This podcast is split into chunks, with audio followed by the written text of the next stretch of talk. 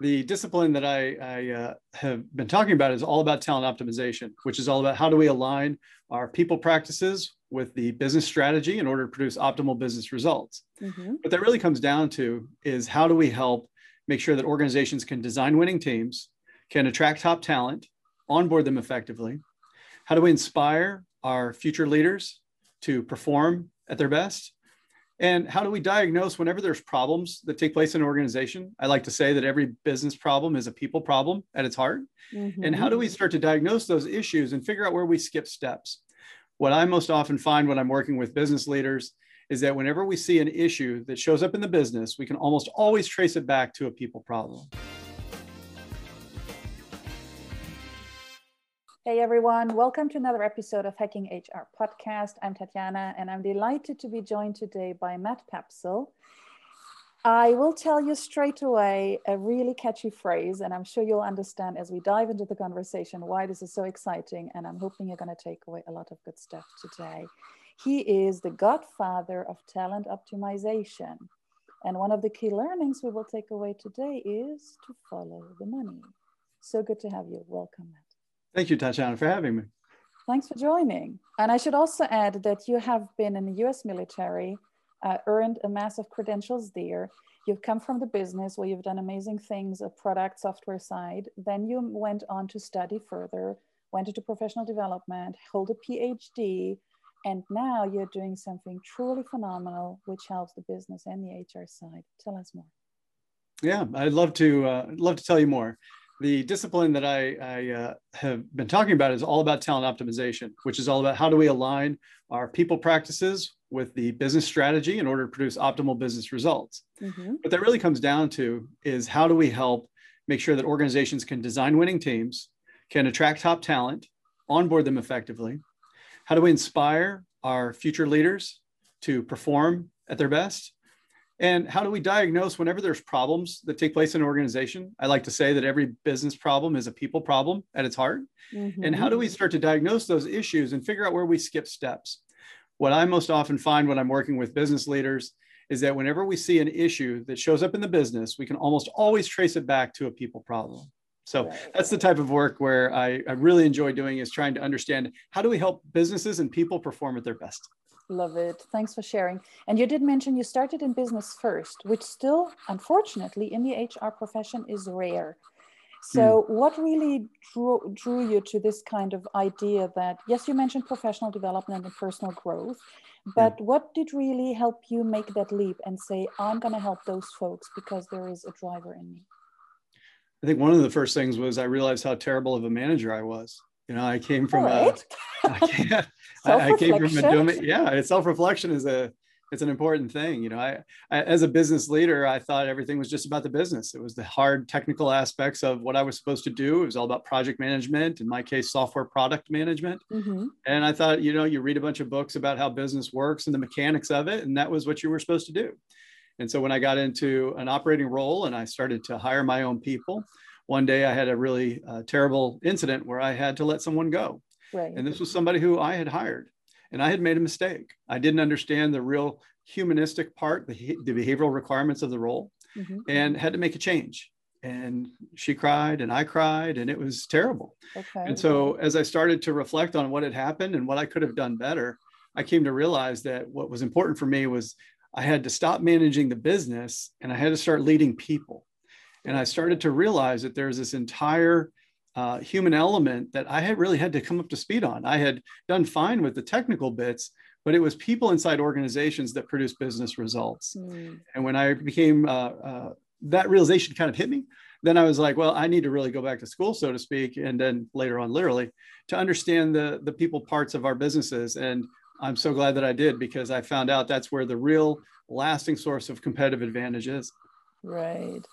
Well, certainly a hard learning then that you yeah. through, but probably a very valuable one because we are glad to have you by our side. Actually, you did share in our pre-conversation that um, you have really been looking to diagnose the challenges that lead to um, faulty decision making, low impact on the business, for some reason people parting ways when everybody thought it's actually a great match.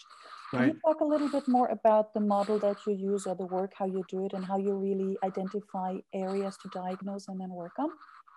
Yeah, I think one way to think about the framework is that we start, for example, in January. Let's say that's the start of a fiscal period. Mm-hmm. And the executive team typically will go and have finished up a period of uh, strategic planning. Mm-hmm. And we'll come and say, okay, this is now our strategic aim for the next 12 to 18 months, whatever it might be. And then all of a sudden, people start working. Now, by the time you get to December and you look back on what the organization has accomplished, I talked to very few CEOs and other executives who say, We totally crushed it. We went beyond anything I thought was possible. Instead, they usually come up a little bit short. And what happens is the middle part is typically what they miss. And the middle part of what happens between January 1st and December 31st is the people part.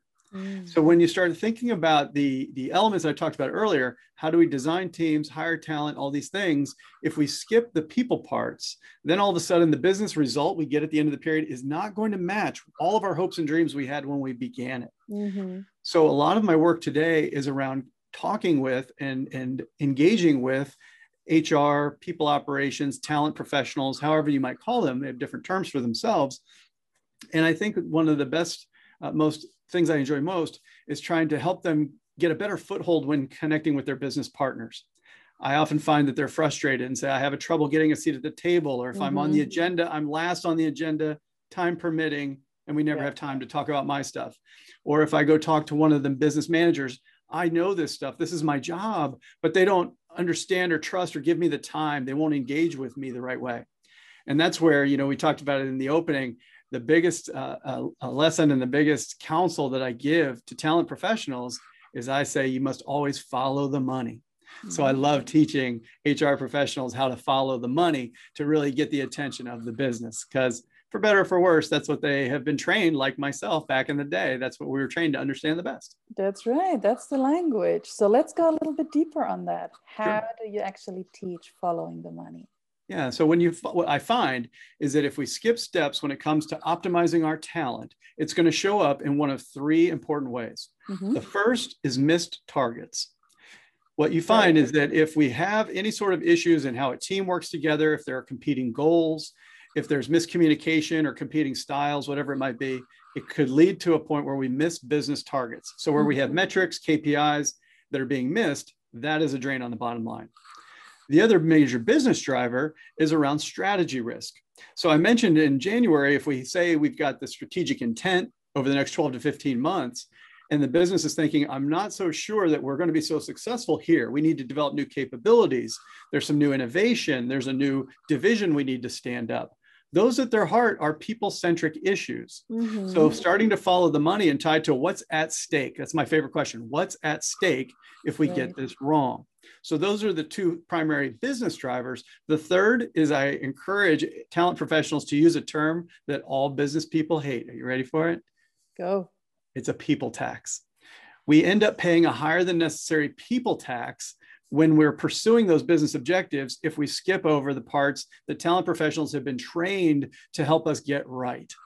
The people tax shows up in the form of miscommunication, in the form of poor decision making, frustration. A lot of managers fail to calculate how much time they spend putting people back together when they come in and they're frustrated because another department mm. changed up their forms and now I have to go slowly and I don't understand and all that is lost energy within the organization. Right. That tax doesn't show up on the bottom line directly, but it is there. Mm. And so when you mm. see a manager who says, I'm losing 10, 15, 20% of my week because I'm trying to calm my people down or to help them work better with other uh, parts of the organization, all that tax happens when we skip steps when it comes to optimizing our talent. And that's things that talent professionals do every day. It's just we have to follow the money and start to understand and help business understand how these things drain the bottom line. I love that because to your point, this is not measured anywhere. No, it doesn't show up probably, as a direct metric. You don't exactly, have a dashboard on that. No. Exactly. And probably this is why it's skipped and or just ignored until it really causes pain, as you say, in our spend. Yeah.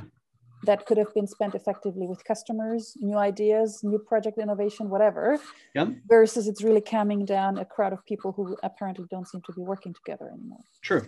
Now, one thing I'll say to cap this part off is that no business executive that I know of wants to miss a target, have the strategy they work so hard on put at yep. risk, and nobody wants to pay a higher than necessary tax. Oh yeah. So that's why you follow the money, you'll get the attention. That's where the hard work begins. Now you've right. got their attention. Now you've got to pay off on that, right? Mm. That's where you have to take the next step as a talent professional to say, great, now that I've got your attention, I'm sure you're thinking of the logical next question. What do we do about it? Exactly. Yeah. And in my experience, that's where the coaching says, great, we've got you the audience that you're looking for. Now, what does it mean when we skip people steps? Like, why does that happen? And, and what does it mean to get a peop, uh, one of these different people steps right? In my experience, the framework I like to use is called awareness, insight, and action. Mm-hmm. It all starts with awareness. Let's take an example of designing a team. Okay. Mm-hmm. I have a brand new team that I'm going to stand up to accomplish some important work within the organization. Am I clear about the work that needs to be done? Am I clear about the people who I've assembled onto this team and how they're naturally similar and different from one another? Mm-hmm. If I basically just take all of my top performers from around the business and I put them onto a team, that's not necessarily going to be a successful team. Yep. We need to understand who they are relative to the mission. How well are they suited for this new thing that we're asking them to do? If I take, for example, enterprising entrepreneurial type people who are high performers, and I put them in charge of a project that's all about preventing risk and mistakes and producing quality, terrible fit. Now, if what happens if I take a really diverse team and put them together? Well, that's great. You've got a lot of balance, but how are you going to negotiate those differing styles? This one wants to go mm. fast. This one wants to go slow. This one's all about the people. This one's all about the results. How do we help raise awareness? It's all about awareness at the first stage. The second bit comes down to insights. Once we help understand and educate ourselves about the natural similarities, differences, preferences, tendencies of people, now we can start to ask the question how might this show up in our business? Mm-hmm. How might this show up in our work and how it together? So, as an example, I've worked with uh, people who are very diligent and detail oriented. They're very much about process and precision. And I love mm-hmm. working with them because they're all the things that I'm not. I am so. anything but those things, right? And so it's a joy to work with them. Complementary totally. strengths. Thank you. Perfect. Complementary strengths are, are perfect. Now, what that means though is that I can't just treat them and act with them any old way that I would naturally want right. to be treated. I can't just walk up to them unannounced and start, you know, talking and thinking out loud and talking, you know, they were, let's write this down. Can you please give us some orders or some directive that's a little bit more well thought out? And I'm like, well, it's it's going to hurt, but I can try. Mm-hmm. Right. So that's the type of thing that happens. Right. And then that last critical bit is the most important. What is the work to be done? So many times, and, and I find that a lot of talent professionals are guilty of this too, we obsess over who's doing the work. We want tons of assessments and data. We care very mm-hmm. much about the personal experience of people, and those are all important things to do but how those things relate to what is the work to be done that's where i see if i had a magic wand i would help all talent professionals really up their game when it came to really thinking about how the mechanics of business marry it up and touch on how i like to think about it these are two sides of the same coin mm-hmm. what's the work to be done and who's doing the work and if I hmm. sit down with a talent professional, I say, "Tell me about who's doing the work." They'll tell me chapter and verse. Oh, here's all the things. You know, this is great, Jimmy's awesome at this stuff. But then when I say, tell me about the work to be done, it's like, well, they only have a general vague sense sometimes about what's the work and how's Jimmy right for that work. Right. Now start to say that Jimmy is one of eight team members pursuing a complex set of goals and objectives as a team. Well, now the dynamic's really, really complicated. And that's where the last bit, moving from awareness and insight to action. If you have a team, let's go back to follow the money. We have a team that's missing their targets. Mm-hmm. And if I show up at your place of work unannounced and I take each of those eight individuals on that team and I ask them, what are you going to do differently on Monday morning to produce a better business result and better team dynamics with one another? They would all have no idea in most organizations of what to do. Mm. They have no awareness of their natural strengths and weaknesses relative to one another, how those do and don't relate to the business mission at hand. They have no mm. idea the insights, the implications. They don't even necessarily, we don't see it sometimes because we're in it. It's hard to see right. it. But the most important part is they don't have an action plan of, you know what? In order to move us forward, I'm going to use my superpower, which is all about innovation on, in ingenuity, but I'm actually going to not talk over everyone just because I'm so excited about my ideas. This would be me talking on a good day. And I'm going to, you know, sort of uh, take the group off track because of something, you know, three months down the road when we need to solve and make a decision right now. Mm-hmm. So it's like, once you know that you have that self-awareness and you know that that might happen within the team dynamic, I can have a very clear action step that says, do this differently on Monday morning. I love that because typically HR talent people folks, whatever we want to call them, have that innate strength. They have this yes. power exactly to understand people. A lot of us are well trained in psychology, educational sciences, any of that nature to really know how people tick. So yes. we have that already signed off, right? We know how this works. But Definitely. what we seem to be really lacking is then the transition to say, to your point, how do we get a seat at the table, which is already being claimed? And some people say, bring your own chair and all of those wonderful metaphors. But it is really about making use of the vocabulary of the business. Definitely.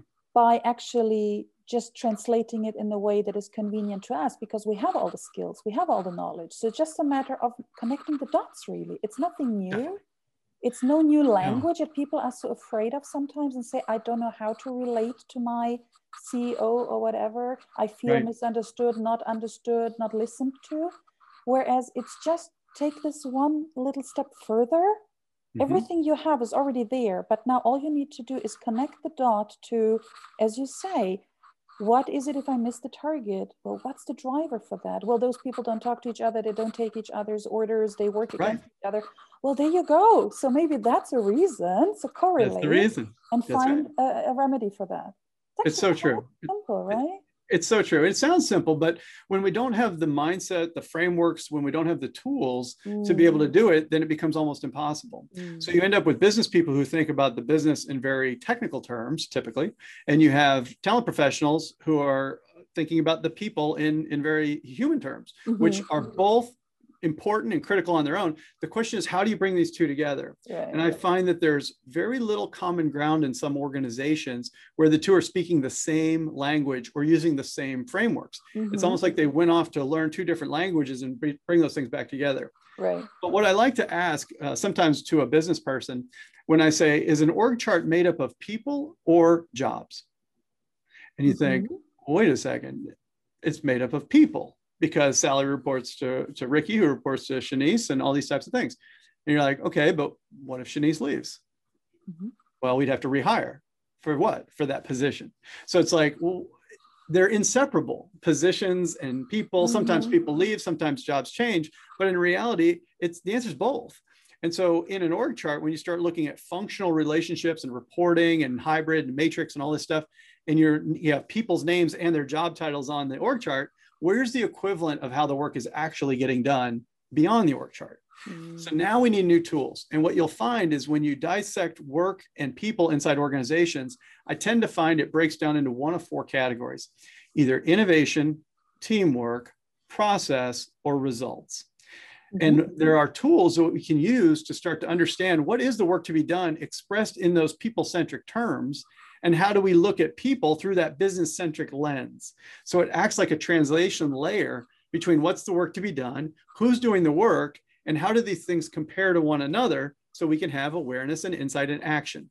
So that's what i've been doing for the last probably 12 to 18 months is doing research in this area and have just been so impressed with the productive conversations that talent professionals and business professionals can have when they're sitting side by side mm-hmm. and looking at the same data and looking at the business through a people lens or looking at the people through a business lens, mm-hmm. right? Depending on the situation, magic happens. Magic happens. I love that. So you've shared so many really super valuable nuggets of wisdom and actually very, very practical. Like I've taken a ton of notes where I'm like, yeah, that makes sense. I could overlay this, you know, put this question first, then second, third. Now, let me ask the other question in reverse. Do you also enable business to understand what HR talent people are after when they say certain things or come up with certain ideas and suggestions? Do you also help them understand that it is just a matter of exchanging some words and eventually we would be speaking the same language? Yeah, a lot of times when I'm talking to business professionals, there's two things that I realize that I have to do. One is make sure that they understand their personal responsibility to do what I did not early in my career, which is to invest in the craftsmanship or the craftspersonship about learning the people part of your business. Mm. So many times, if I see something like i am a business person, right, and I see something related to talent or HR issues, I immediately think that's for HR to worry about. I see things like culture and employee engagement and these things. Oh, that's HR's problem. No, no, no. That's your problem because you have a leadership position. You have a, a responsibility in order to get the people part right, to educate yourself about what it means to lead others, to become what I call an authentic people leader. That's what mm-hmm. I call it mm-hmm. now it's funny, Tatiana. I like to say I went from being an insecure business manager, IBM, mm-hmm. to an authentic people leader, APL, Apple, right? so I went from IBM to Apple. But I learned that lesson the hard way. So now a lot of times what I do is I talk to uh, business leaders and I say, don't abdicate your responsibility to be a leader to your people. Okay. So once they understand that and they can get that through, then the question is, who can help me? I'm mm-hmm. busy. I don't scale. And we say, you have talent professionals right inside your organization and they can help you. This is what yeah. they do for a living. This is what they love to do most, but they need you to bring them in and to share with them how the business works. You need to help. They will commit to you, you know, if I've been able to coach them, that they will speak to you in business terms and they'll show you how to realize your full potential as an organization through people practices. But all people practices take place within the context of the business. Mm-hmm. So what I say to the to these uh, business leaders is there are people in your organization who have been trained to help, but they need your help to translate. Yeah, so yeah. once you understand your personal responsibility as a leader and you extend and build a bridge towards your talent professionals and, and use the same data, common language, both strive for the same, uh, avoiding the same problems of the of the uh, missed results, the strategy risk, the people tax. All of a sudden, we can have a really fruitful partnership together.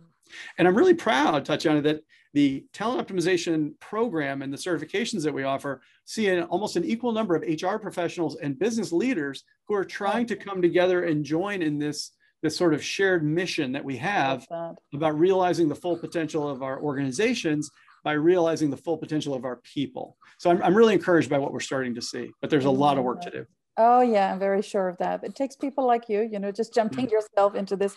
Now tell me, is there any remarkable like um, result or any kind of observation you've made since you've been working in this model and with those very very diverse groups of people? Is there one thing you will see really stands out? It is it wasn't imaginable in the first place but all of a sudden it's turned into something magnificent and it's really worth sharing? I think there's so many great examples mm-hmm. of of uh, new partnerships taking place of of people who have been really frustrated with the just having to live with the day-to-day challenges of, mm-hmm. of not having this sort of talent optimization mindset uh, it's hard to put a to fingerprint you know, put a finger on any specific mm-hmm. one of them but i do think one of the things that's most exciting for me is when you see that light bulb go off when you start seeing that something that was so mysterious and so so sort of um, uh, hard to get your arms around so abstract like strategy we think about strategy and sometimes we'll print it off on a one page business plan we'll put up on the wall we'll do all kinds of things but it's hard to see the people part of that. Mm-hmm. but when you start to bring these things and break them down using simple tools and simple frameworks like you observed earlier then all of a sudden it's a now i understand. Now i understand why sales and marketing are so frustrated with one another. It wasn't their functional differences it was their personality differences or it was the nature that they actually had competing goals I had a chance to give a talk to these. Um, uh, it was it was um, senior HR people inside very technical organizations, right? Mm-hmm. These are like Fortune 50 companies. And when we start to realize that, for example, within uh, technology shops, you have competing goals. You have mm-hmm. the need to innovate and to do research and development and to drive you know the, the future but at the same time you want high efficiency you want you know low defect rates you want stability and scalability as well. Well, these are opposite goals and they attract mm-hmm. off, opposite types of people who are going to have those competing styles. And so understanding the nature of those things in organization is something you could talk about, but when you can show it using data and visualizations like yeah. what we've been creating, then all of a sudden everything becomes clear and here's the oh, it's aha moment, right? Unbelievable. Love that. It's no, so cool I'm seeing some eye-opening um, effects here. So, so certainly yeah. it works. I can tell that. Matt, any final words of wisdom? Unfortunately, it, it, we are coming to an end. There sure. is one question we love to ask um, all of our guests on this show. What are you most excited about and or most concerned about if you think about the future or more specifically the future of work? Yeah, I think what I'm most excited about is the increasingly human role that we're playing, the best leaders are playing at work. I've seen leaders show an unprecedented level of vulnerability and mm-hmm. transparency. Mm-hmm. I think that the pandemic and the economic and social fallout that we've seen has really led people to be bring more of themselves to work. Mm-hmm. And so I'm really encouraged by the fact that hopefully we're going to move more people from IBM to Apple. We'll move them away from being insecure business managers to authentic people leaders. But I think um, the concerns that I have now is that now, you know, as we as we record this and we start thinking about the world of work went through an abrupt change in 2020, right? But now the changes aren't over yet. We're not just going to go back to the way that work was. Now we're seeing a lot of uh, forces that are uh, continuing to shape the world, the world of work. And so one example is some companies went fully remote and now employees are starting to return, but not all will. Mm-hmm. Some will elect to stay remote because they can and they prefer it. And so, in order to manage that sort of hybrid, some are, you know, um, people have returned to the office and some have elected to stay remote. That's a trend right now that I am intensely interested in. A manager who was having a difficult time being an authentic leader before, mm-hmm. you know, we were remote and then had to shift to fully remote. And now has got 10 in the room and 10 on the Zoom. And like, how do I manage this whole dynamic? That's going to be a really tall order again, another area where the business needs to partner with their talent professionals in their organization to learn the techniques to get this right, develop mm-hmm. that awareness, insight, and action. So I'd say of any of the trends that I'm watching right now, I'm intensely interested in a partial return to work, more hybridized work environments, mm-hmm. and what that's going to mean for uh, future leaders. Right. Well, thanks for that. Certainly keep an eye on it. And I think you almost partially raised some of the solutions there. So maybe there is something people can take away, um, especially around the vulnerability part. I think this is going to go a long way. It's going to help. It's been such a delight. Thank you so much, Matt. Thanks for all the generosity in sharing all those insights and ideas. And um, people, you heard it. Follow the money. There, there is a simple result and a simple solution to almost all of our problems and challenges. Lovely having you. Hope you stay awesome. safe and well. Thanks everybody for watching. Keep uh, looking out for next episodes of Hacking HR. Thank you very much. Thank you everybody for watching or listening to this podcast. I hope you enjoyed the show.